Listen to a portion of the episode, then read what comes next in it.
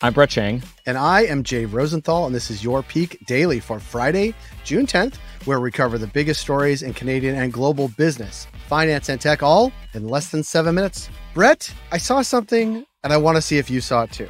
There was a marathon in Buffalo, I guess last weekend, and the winner was a Canadian guy, so kudos to that guy, but he ran it with a stroller with his two year old in it sleeping. What do you think of that? It's incredible. It's actually so incredible that I can't believe it. To be able to run a marathon, period, is a huge feat. To be competitive in a marathon is an even more challenging thing to do. But to do that plus a stroller, that's crazy. Jay, do you think you could do that?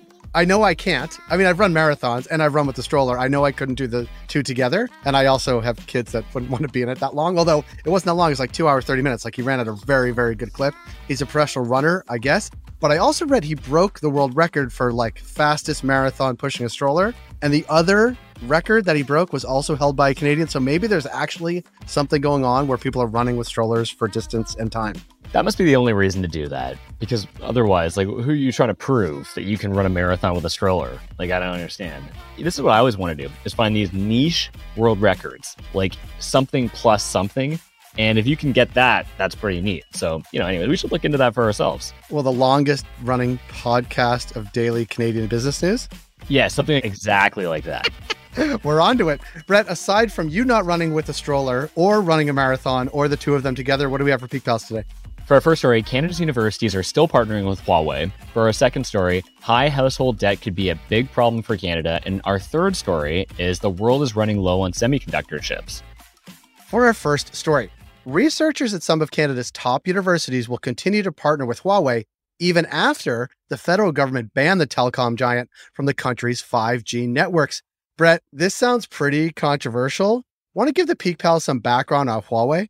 Sure. So last month, Canada followed the US, UK, and Australia's lead in blocking Huawei from participating in its domestic wireless network, at least with the 5G technology, citing national security concerns stemming from the country's close ties with the Chinese government. Huawei currently spends $25 million on research projects annually, many of which center around wireless tech, and in partnership with 20 Canadian universities, including McGill, Carleton, and UBC, none of which have been told by the federal government to sever those ties. Now, a senior official told the Globe and Mail that the government may be worried over the potential for legal action if it were to ban Huawei from research in Canada. Universities would also have to look elsewhere to make up for the lost funding. Some experts have raised concern that the intellectual property gained from these university partnerships may be used by China to grow its military and economic might. And according to the Globe and Mail, Huawei is listed as an owner of 80 recent patents, both pending and approved, invented by Canadian researchers. And here's why it matters. As of 2019, 58% of patents granted to Canadians have foreign companies listed as the owner. In telecoms, the failure of Ottawa based Nortel, I remember that, left room for international companies with deep pockets to sweep up the most sought after Canadian researchers. And by the way, it was Huawei that really led to the demise of Nortel. Though Huawei is hardly the only multinational benefiting from Canadian research, it is the only one that is also a government mandated security risk. But if the feds want Canadian universities to stop working with Huawei, all they have to do, I guess, is ask. For our second story, in its annual financial system review, the Bank of Canada warned that high levels of household debt and record high home prices are the top vulnerabilities that could lead to big problems for the country's financial system. This is all per the Globe and Mail. Now, Jay, what does all this mean for Canadians? Well, as real estate boomed, Canadians stretched themselves thin to purchase homes, making smaller down payments and even leveraging their existing homes to buy other properties. But as interest rates hiked, so did the risks of unaffordable mortgage debt. The Bank of Canada is most concerned about those who took out mortgages over the last two years as the country hits its highest loan to income ratio ever, who could lose equity if prices dropped or face a shocking jump in payments at mortgage renewal time. That sounds a lot like 2008. But when the central bank raises interest rates, debt becomes more expensive and therefore discourages Canadians from borrowing money. But it's difficult to strike the perfect balance between preventing spending and making Canadians' existing debt unaffordable. Now, the report said if the shock is large enough to cause many households to be in this situation, the size of the impact could create a negative feedback loop between the real economy and the financial system. And so, Jay, let's kind of summarize all of this and tell people why they should care about this whole household debt situation. Well, higher interest rates have already slowed real estate activity, with property sales and home prices falling in the country's hottest markets. But the likelihood of housing dragging down the economy and Canadians' financial stability with it is rising. The Bank of Canada said big banks will likely be just fine if a hard hit housing market sparks an economic downturn or even a recession, given high amounts of cash in the bank and ability to generate revenues even in times of stress.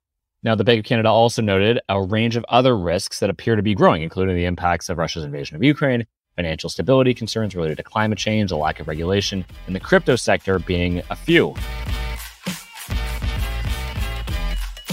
And for our third and final story on this Friday, like a pantry raided by a middle school hockey team, the world is running low on chips, but not those kind of chips. These are semiconductor chips. And all this chip talk is literally making me hungry, Brett. What's going on with semiconductors and the supply chain? I'm actually relieved because I thought we were going back into the chip crisis of 2022 when Loblaws was no longer selling Lay's products. So, between manufacturing constraints and technical issues, the two companies building the world's most advanced semiconductor chips, Samsung and TSMC, the Taiwan Semiconductor Manufacturing Corporation, could see shortages running into 2024. And this is all per the Wall Street Journal. It all started in the early days of the pandemic when major automakers cut their chip orders since nobody was buying cars. At the same time, electronics companies increased orders as shoppers sought new laptops and game consoles to stave off stuck indoor blues. As of April, the average fulfillment time for chips used in next generation smartphones, high end computers, and driverless cars deliveries is six months, made worse by other factors like labor shortages, supply chain challenges, adverse weather conditions in manufacturing hubs, and shortages of essential materials. To fight chip insecurity, that's a good phrase right there. Chip insecurity. The federal government invested $240 million in the Canadian semiconductor industry this year, while U.S. government officials are currently in talks with Intel about a $52 billion subsidy plan for chip making. As it stands, though, Samsung and TSMC are still the only companies with the capabilities to produce the most sophisticated chips used for the most advanced tech. Now, ironically, there's currently a shortage of these super chips because the machinery used to produce them it requires less advanced chips to function. And so it's just a it's a cyclical process here. So Jay, why should Peak Pals care about the chip shortage? Well, without improved chips, the most exciting tech of the near future won't be available as soon as it could be. To ensure the shiny new toys make their way to consumers and companies, Canada will need further support for the 100 companies or so currently doing R&D in the semiconductor space in this country.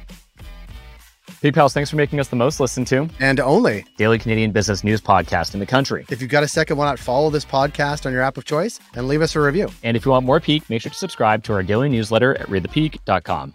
As always, thanks to Dale Richardson and 306 Media Productions for putting together this episode. Thank you, Dale, and thank you, Brett. And Brett, as we were doing that story about the fanciest of fancy chips, I think we're going to call those really high end semiconductor chips all dressed. What do you think?